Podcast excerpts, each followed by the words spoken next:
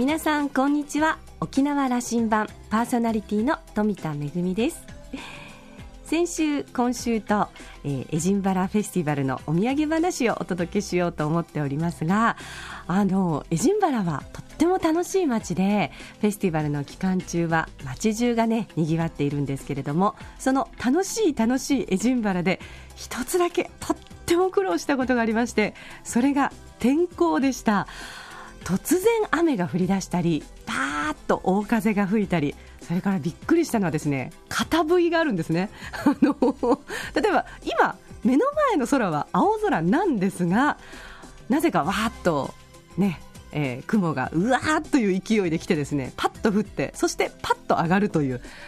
これに対応するのがなかなか難しくて結局あの晴れた日でもいつでもカッパとか傘とか持ち歩かないとあの帰る時に大変恐ろしい目に遭うという 街だったんですけれどもそして雨にも負けず風にも負けず片笛にも負けず公演を行ってまいりました。今週もですねあしゃぎだよりの中でいろいろとご報告をさせていただきたいと思います。沖縄羅針盤どうぞ5時までお付き合いください。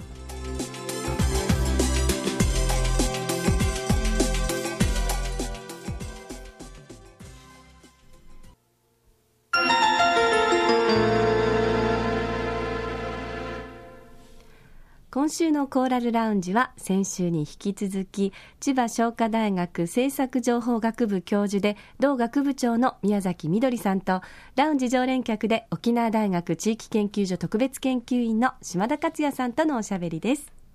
宮崎さんは1958年生まれ神奈川県のご出身です。1982年から NHK の看板ニュース番組「ニュースセンター9時」のニュースキャスターに就任され6年間にわたって務められました。NHK 初の女性ニュースキャスターとしてその知性と美貌でおじさま方を中心に国民的な人気を誇りました。2013年より地域文化の情報発信拠点である奄美パークの園長及び田中一村記念美術館の館長も兼務されています。奄美空港のコーラルラウンジで語ってもらってますよ。それでは先週からのお話の続きをどうぞ。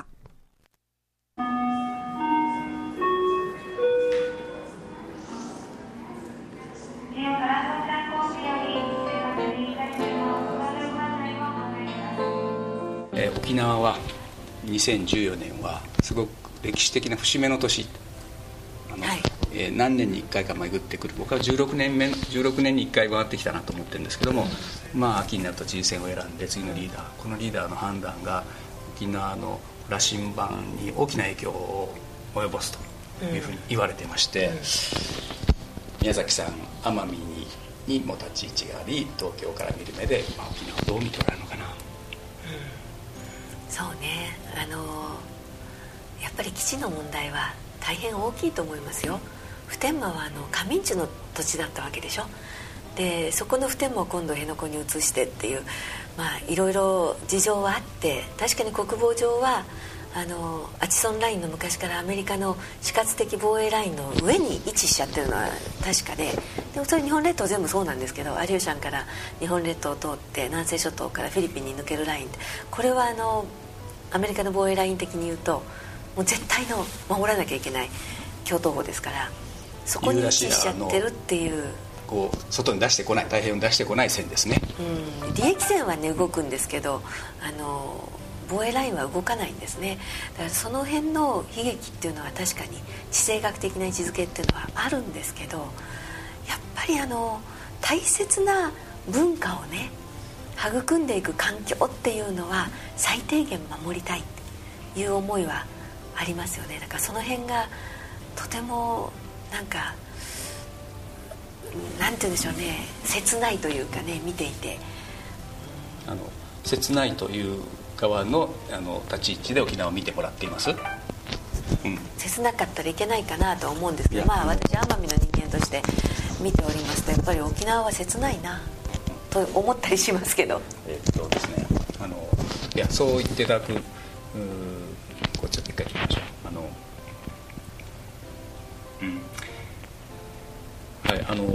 の普天間の問題は、うん、沖縄は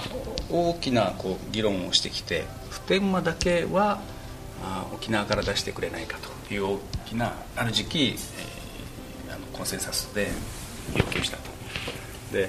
あのこれ日本全国に向けては少し勘違いがあってね沖縄中から全部出ていけということはマジョリティではない。あの嘉手納ももうしばらくいてもいいしということ。普天間だけは日本全体でどうにかしないかということに対してのことのあの答えの帰結がね、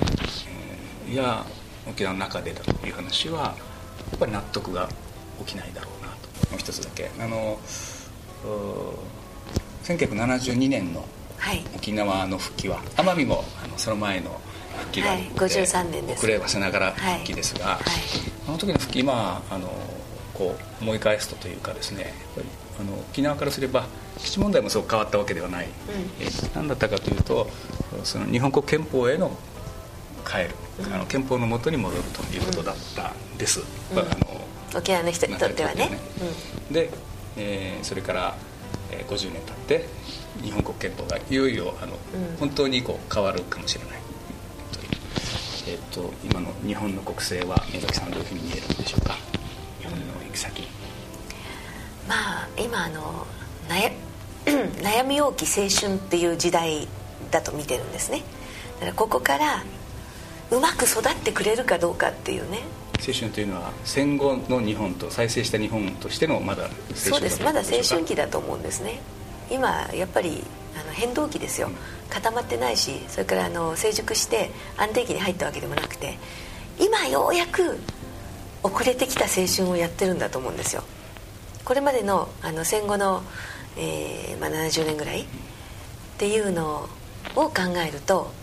えー、ようやく青春期になったのかなって。ということは、うん、大事な部分も本当に悩んで議論するんだという意味の青春でしょうかね。そうですね。自己アイデンティティについて意識し始めたっていうか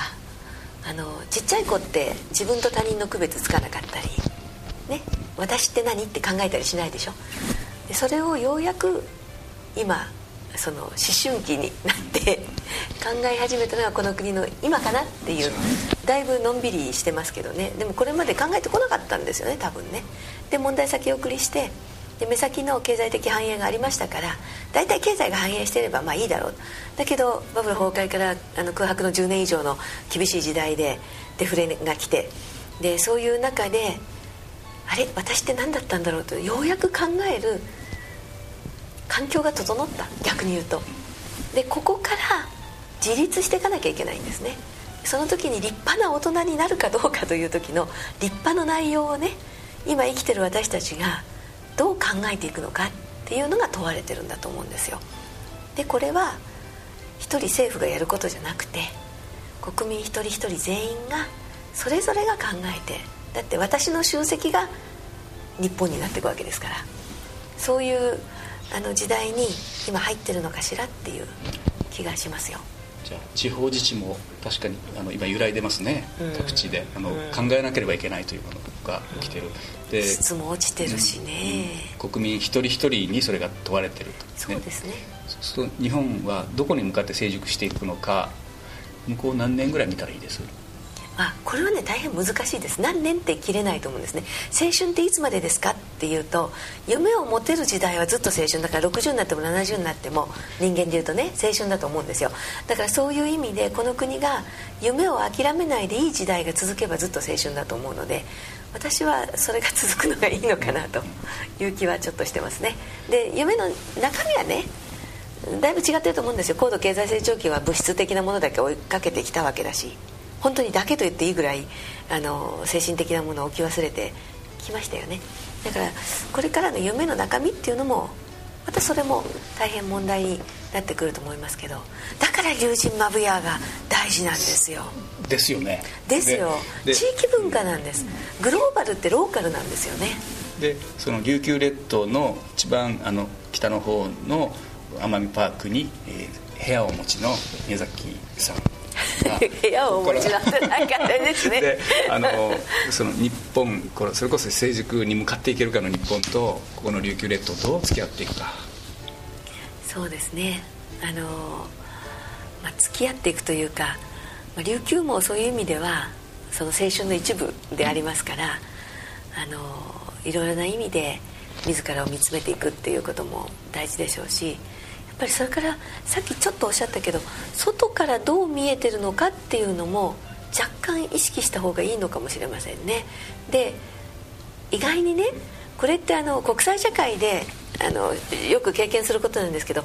あのこの国どんな国ってアメリカってどんな国とかフランスってどんな国とか。とそうすると他の国があの国ってどんな国よっていうのはその国の国民はなんかとても違和感があるんですね。日本でどんな国って言われるといまだに藤山芸者が出てきちゃったりするわけですね。ちょっと違うでしょみたいな。あのタイムという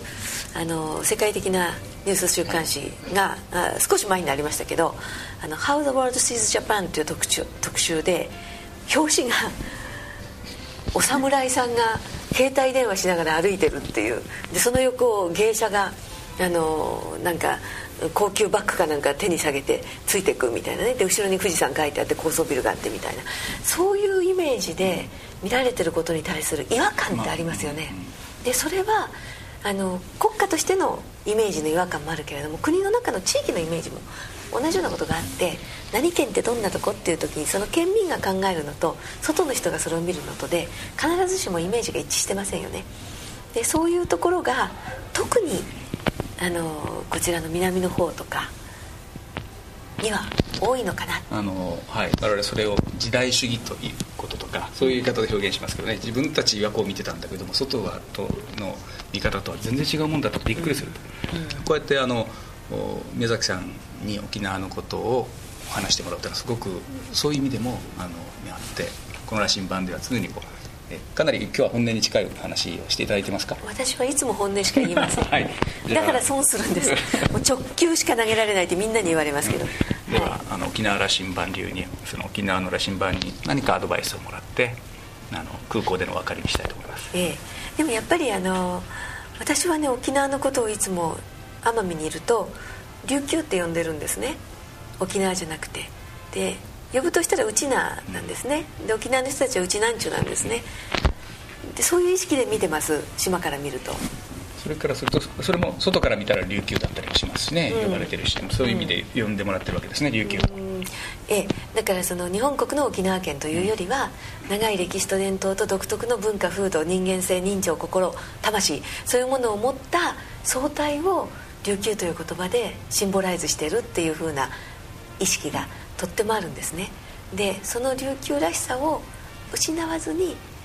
だから不益流行ですね。何を変えてよくてどこは守らなきゃいけないかっていう部分で外側はねこれだけ IT が進んできたらあの昔ながらのエイサーとカチャンシーだけでは無理でしょ？そうするとそこにの例えば10ギガでネットワーク張り巡らせますよっていうとやっぱり違う世界がどうしても入ってくる。その時にどこまでは変えていいけれどもどこは守らなきゃいけないかっていうこのね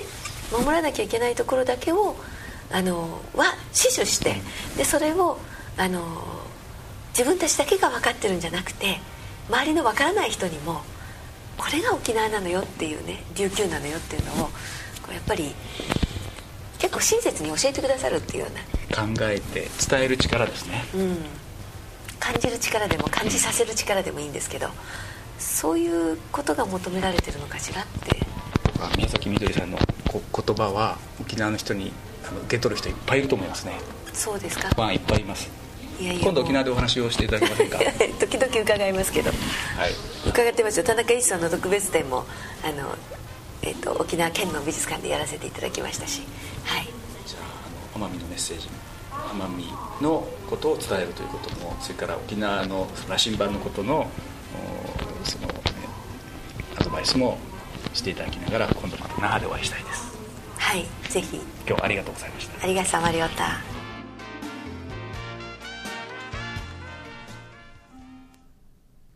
最後は奄美の言葉で結んでいただきましたけれども先週今週と2週にわたってお届けしました。島田さんはお話を終えてえ宮崎さんにはざっくばらんにいろいろとお話をしてもらいましたが沖縄の基地問題を語ってもらうとさすがの宮崎さんも言葉を選んでおられたのを感じたと、まあ、その中でもすっと出てきた言葉が切ない。切ないという表現でした、えー、寂しさや悲しみで胸が締め付けられる思いという意味だと思いますが、えー、そのあたりのところをもう少し深く聞いてみたいというそんな気持ちにもなったということです。ぜひ宮崎さん今度は那覇空港でお話をお伺いできればと思っております。今週のコーラルラウンジは千葉商科大学政策情報学部教授で同学部長の宮崎みどりさんとラウンジ常連客島田克也さんとのおしゃべりでした。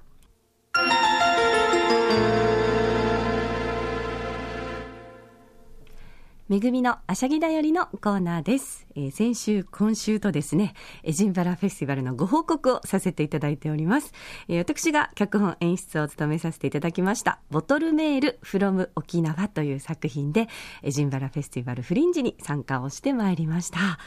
えー、この作品はですね、もともと香港と台湾で公演、初演をしまして、その後私の地元八重瀬町での公演、そして昨年は韓国のプサンとソウルで公演をしてきた作品です。ヨーロッパでは初めての上演となりました。えー、琉球王国時代の末期の、えー、暮らす、そこに暮らす10歳の男の子が琉球王国の様子を描いて、そのお手紙を海の向こうの誰かさんに当てて、瓶の中に詰めて流したところ、その瓶、ボトルが現代の私たちのもとにたどり着いたということで、歌や踊りは沖縄県内のですね、えー、若手中堅の歌や踊りのメンバーにしっかりと踊っていただきまして、さてこのお手紙を誰が読もうということになりまして、やっぱりあの、アジアからのお手紙なので、アジアなまりのある、あんまり英語が上手じゃない人が読んだ方がいいんじゃないかということで、あの、演出家本人が読むことになってしまいましたけれども、でも実は現地に着いてから少し、あの、現地のコーディネーターにですね、英語の発音チェックをしてもらったりしながら、一部、書き直したところがあるんですね。と言いますのも、えー、スコットランド、実はですね、今月、英国からの分離独立の賛否を問う住民投票を控えているんですね。えー、まあ、あの、それは知ってたんですけれども、実際に現地に行ってみますと、イエスとかノーとかの意思表示をするバッジを身につけていたり、お店とか家の窓にですね、そのイエスやノーを掲げて意思表示をする人たちがいるのを見て、あ、今国の在り方というのを皆さん本当にすごく真剣に考えていらっしゃる時なんだなということもあったので、えー、この作品の、えー、中に登場するお手紙も少しだけ形を変えることにしました。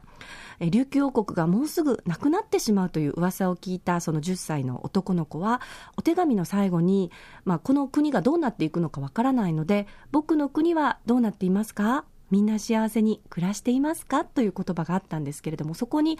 あなたの国はどうですか？みんな仲良く幸せに暮らしていますか？ Goodbye, best wishes ということで締めくくって、えー、このお手紙を、えー、閉じました。琉球王国はなくなってしまったけれども、歌や踊りがある限り、言葉がある限り、私たちの心の中にある限り、琉球王国は脈々と続いていくんだということを信じて、この公演に臨みました。えー、派遣をして後押ししてくださった沖縄県の皆さんや多くの皆さんに応援をしてもらいました。キャスト、スタッフの皆さん、そして多くの支えてくださった皆さん、本当にありがとうございました。めぐみのあしゃぎだよりのコーナーでした。